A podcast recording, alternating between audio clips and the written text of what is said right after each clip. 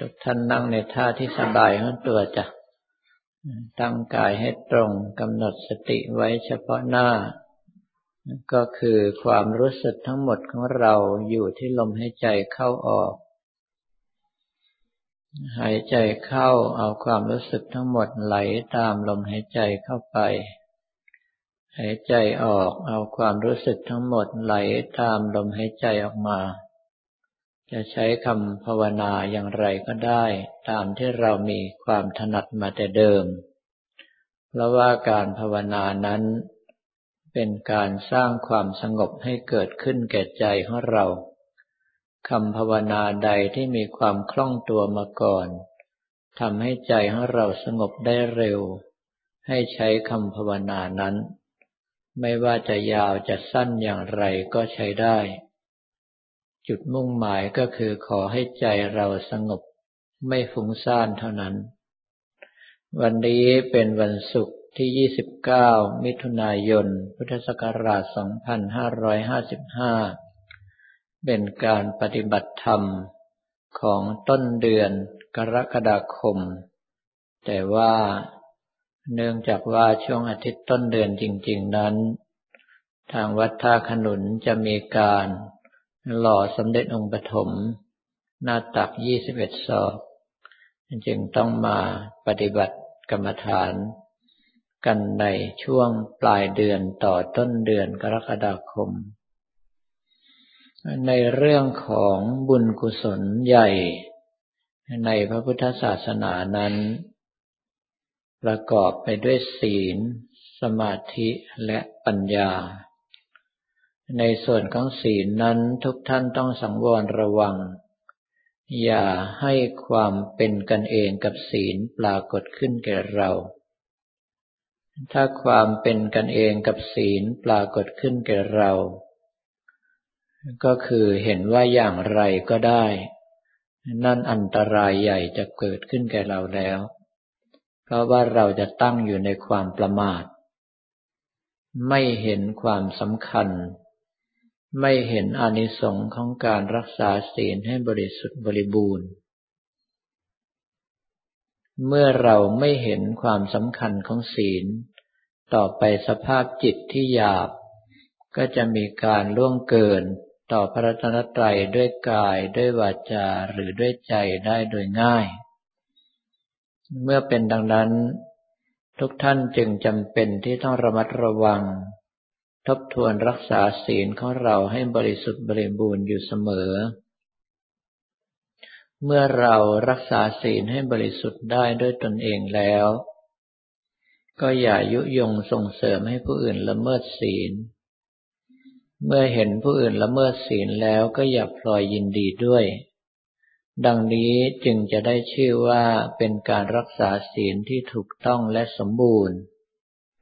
เมื่อเรารักษาศีลได้ถูกต้องสมบูรณ์ อานิสงส์คือผลที่ตอบแทนก็จะมีคืนมา ก็คือตัวเราเป็นผู้สงบระงับด้วยกายด้วยวาจาและด้วยใจ การสงบระงับด้วยใจนั้นความจริงเป็นกำลังของสมาธิ แต่ว่าการที่เราระมัดระวัง ศีลทุกสิกขาบทของเราให้บริสุทธิ์บริบูรณ์ ก็คือการที่เราสร้างสมาธิให้เกิดนั่นเอง เมื่อกายวาจาใจของเราเริ่มสงบระงับ ความสุข ความเยือกเย็นก็จะปรากฏขึ้นแก่เรา เมื่อความสุขความเยือกเย็นปรากฏขึ้นแก่เรา สติสัมปชัญญะมีความสมบูรณ์บริบูรณ์ ก็จะเกิดความว่องไวและแหลมคม ไม่ว่าเราจะขยับตัวจะคิดจะพูดจะทำอย่างไร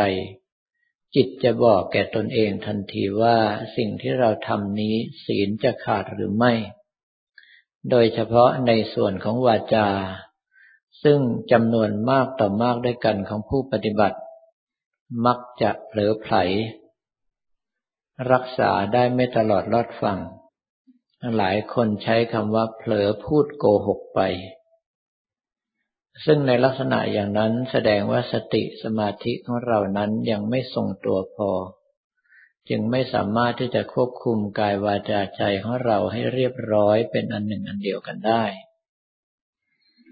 เมื่อเป็นดังนั้นหลายต่อหลายท่านที่ปฏิบัติในศีลมาไม่ว่าจะเป็นการรักษาศีลห้าก็ดีศีลแปดก็ดีกรรมบทสิบก็ดี เมื่อทำทำไปแล้ว ก็เห็นว่าไม่ใช่เรื่องยาก แล้วเกิดความประมาทขึ้น ในเมื่อเกิดความประมาทขึ้นทำตัวเป็นกันเองกับศีล โอกาสที่เราจะพลาดพลั้งล่วงศีลไป ก็จะมีมาก จึงเป็นเรื่องที่พวกเราทั้งหลาย ควรที่จะทบทวนพิจารณาอยู่ทุกวัน เกี่ยวกับการปฏิบัติในศีลของเรา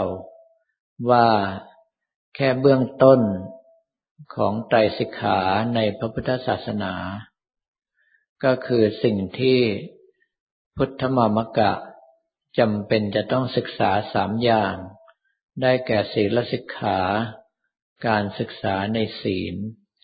จิตสิกขา การศึกษาในสภาพจิตซึ่งประกอบด้วยองค์สมาธิภาวนา และปัญญาสิกขา การศึกษาในการใช้ปัญญาพิจารณาให้รู้แจ้งเห็นจริงในธรรมขององค์สมเด็จพระสัมมาสัมพุทธเจ้า เมื่อเบื้องต้นคือศีลสิกขา เรายังไม่สามารถจะทำให้บริบูรณ์ได้ โอกาสที่จิตสิกขาและปัญญาสิกขาจะเกิดขึ้นครบถ้วนสมบูรณ์ก็ย่อมเป็นไปไม่ได้เช่นกัน เพราะดังที่ได้กล่าวมาแล้วว่า ความ กำหนดจิตจดจ่อแน่วแน่ระมัดระวังไม่ให้ศีลบกพร่องนั่นแหละ คือสมาธิ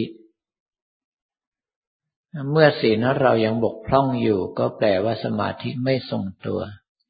เมื่อสมาธิไม่ทรงตัวปัญญาก็ไม่สามารถที่จะเกิดขึ้นและทำงานได้อย่างเต็มที่ ศีลจึงเป็นเบื้องต้นของความดีทั้งปวง เพราะว่าพื้นฐานใหญ่ของความดีทั้งหมด ก็คือดีด้วยกาย ดีด้วยวาจา ดีด้วยใจนั้นมาจากศีลกายของเราถ้าประกอบไปด้วยกายสุจริต ก็คือไม่ฆ่าสัตว์ ไม่ลักทรัพย์ ไม่ประพฤติผิดในกาม ไม่ดื่มสุราเมลัย จะเห็นว่ากวาดเอา ศีลไปสี่ข้อแล้ว ในส่วนของวจีสุจริตนั้น ก็คือไม่พูดโกหก ไม่พูดส่อเสียด ไม่พูดเพ้อเจ้อไม่พูดคำหยาบก็จะเห็นได้ว่าในส่วนของศีลห้านั้น เติมเต็มไปอีกหนึ่งข้อ ครบถ้วนห้าข้อพอดี ก็ไปเพิ่มในส่วนของกรรมบทสิบก็คือไม่พูดคำหยาบ ไม่พูดส่อเสียด ไม่พูดวาจาเพ้อเจ้อไร้ประโยชน์ ในส่วนของมโนสุจริต คือความดีทางใจนั้น ก็ประกอบไปด้วยความเป็นสัมมาทิฏฐิ คือเห็นว่าสิ่งที่พระพุทธเจ้าสอนมานั้น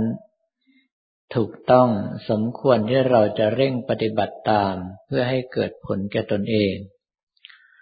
เป็นบุคคลที่ไม่โกรธเกลียดอาฆาตพยาบาทใคร อาจจะโกรธได้แต่โกรธแล้วต้องไม่ผูกโกรธ หมายความว่าโกรธแล้วลืมได้ และเป็นบุคคลที่ไม่โลภอยากได้ของคนอื่นจนเกินพอดี ถ้าหากว่าอยากได้สิ่งใดให้หามาให้ถูกต้องตามศีลตามธรรมเป็นต้น เมื่อเป็นดังนี้ ก็แปลว่า ในการที่เราจะรักษากายวาจาใจของเราให้บริสุทธิ์บริบูรณ์นั้น ประกอบไปด้วยศีลอย่างสมบูรณ์อยู่แล้ว ถ้าหากว่ากายวาจาใจของเราประกอบไปด้วยศีลอย่างสมบูรณ์ สภาพจิตของเราก็จะทรงตัวตั้งมั่นเป็นสมาธิได้ง่าย บุคคลที่สภาพจิตทรงตัวตั้งมั่นเป็นสมาธิ จะภาวนาหรือพิจารณาอะไรก็มีความคล่องตัว มีความรู้แจ้งเห็นจริง ปลอดโปร่งไปหมด ศีลจึงเป็นเบื้องต้นของความดีอย่างที่ว่ามานี้ จึงสมควรที่พวกเราทุกคนจะทบทวน ระบัดระวังเอาไว้ทุกวัน ถ้าหากพบว่าศีลนั้นเราบกพร่อง ไม่บริสุทธิ์บริบูรณ์ หรือว่าขาดลง ก็ให้ตั้งใจว่าตั้งแต่วินาทีนี้เป็นต้นไป เราจะเป็นผู้ที่มีศีลบริสุทธิ์บริบูรณ์ แล้วหลังจากนั้นก็ให้ตั้งหน้าตั้งตาระมัดระวังรักษาต่อไป ถ้าเราสามารถทำอย่างนี้ได้ ความดีพื้นฐานข้อแรกในไตรสิกขา ก็อยู่ในมือของเรา เราก็แค่เพิ่มความเคารพในพระพุทธพระธรรมพระสงฆ์อย่างจริงใจ ไม่ล่วงเกินด้วยกายด้วยวาจาหรือด้วยใจเข้าไป และใช้ปัญญามองให้เห็นว่าไม่ว่าตัวเราก็ดี คนอื่นก็ดี สัตว์อื่นก็ดีล้วนแล้วแต่มีความตายเป็นเบื้องหน้า ถ้าหากว่าตายแล้วต้องมาเกิดอีก ก็จะพบแต่ความทุกข์ไม่รู้จบ ดังนั้นถ้าตายลงไปเมื่อไรเราขอไปพระนิพพานที่เดียว เมื่อพิจารณามาถึงตรงจุดนี้ให้ทุกคนเอากำลังใจให้เราจดจ่ออยู่กับภาพองค์สมเด็จพระสัมมาสัมพุทธเจ้า หรือว่าอยู่กับพระนิพพาน พร้อมกับภาวนา โดยดูลมหายใจเข้าออกควบกับ คำภาวนาที่เราใช้จนชินเอาไว้ เพื่อรักษาสภาพจิตที่เกาะพระหรือว่าเกาะพระนิพพานไว้ให้มั่นคง ดังนี้ซักซ้อมทำอย่างนี้อยู่ทุกวันทุกวัน ความดีของท่านจะมีมากขึ้นการปฏิบัติของท่านจะก้าวหน้าขึ้นไปตามลำดับ โดยอาศัยศีลนี้แหละ เป็นบันไดนำพวกเราทั้งหมดไปสู่พระนิพพาน ลำดับต่อไปให้ทุกคนตั้งใจภาวนาและพิจารณากันตามอัธยาศัย จนกว่าจะได้ยินสัญญาณบอกหมดเวลา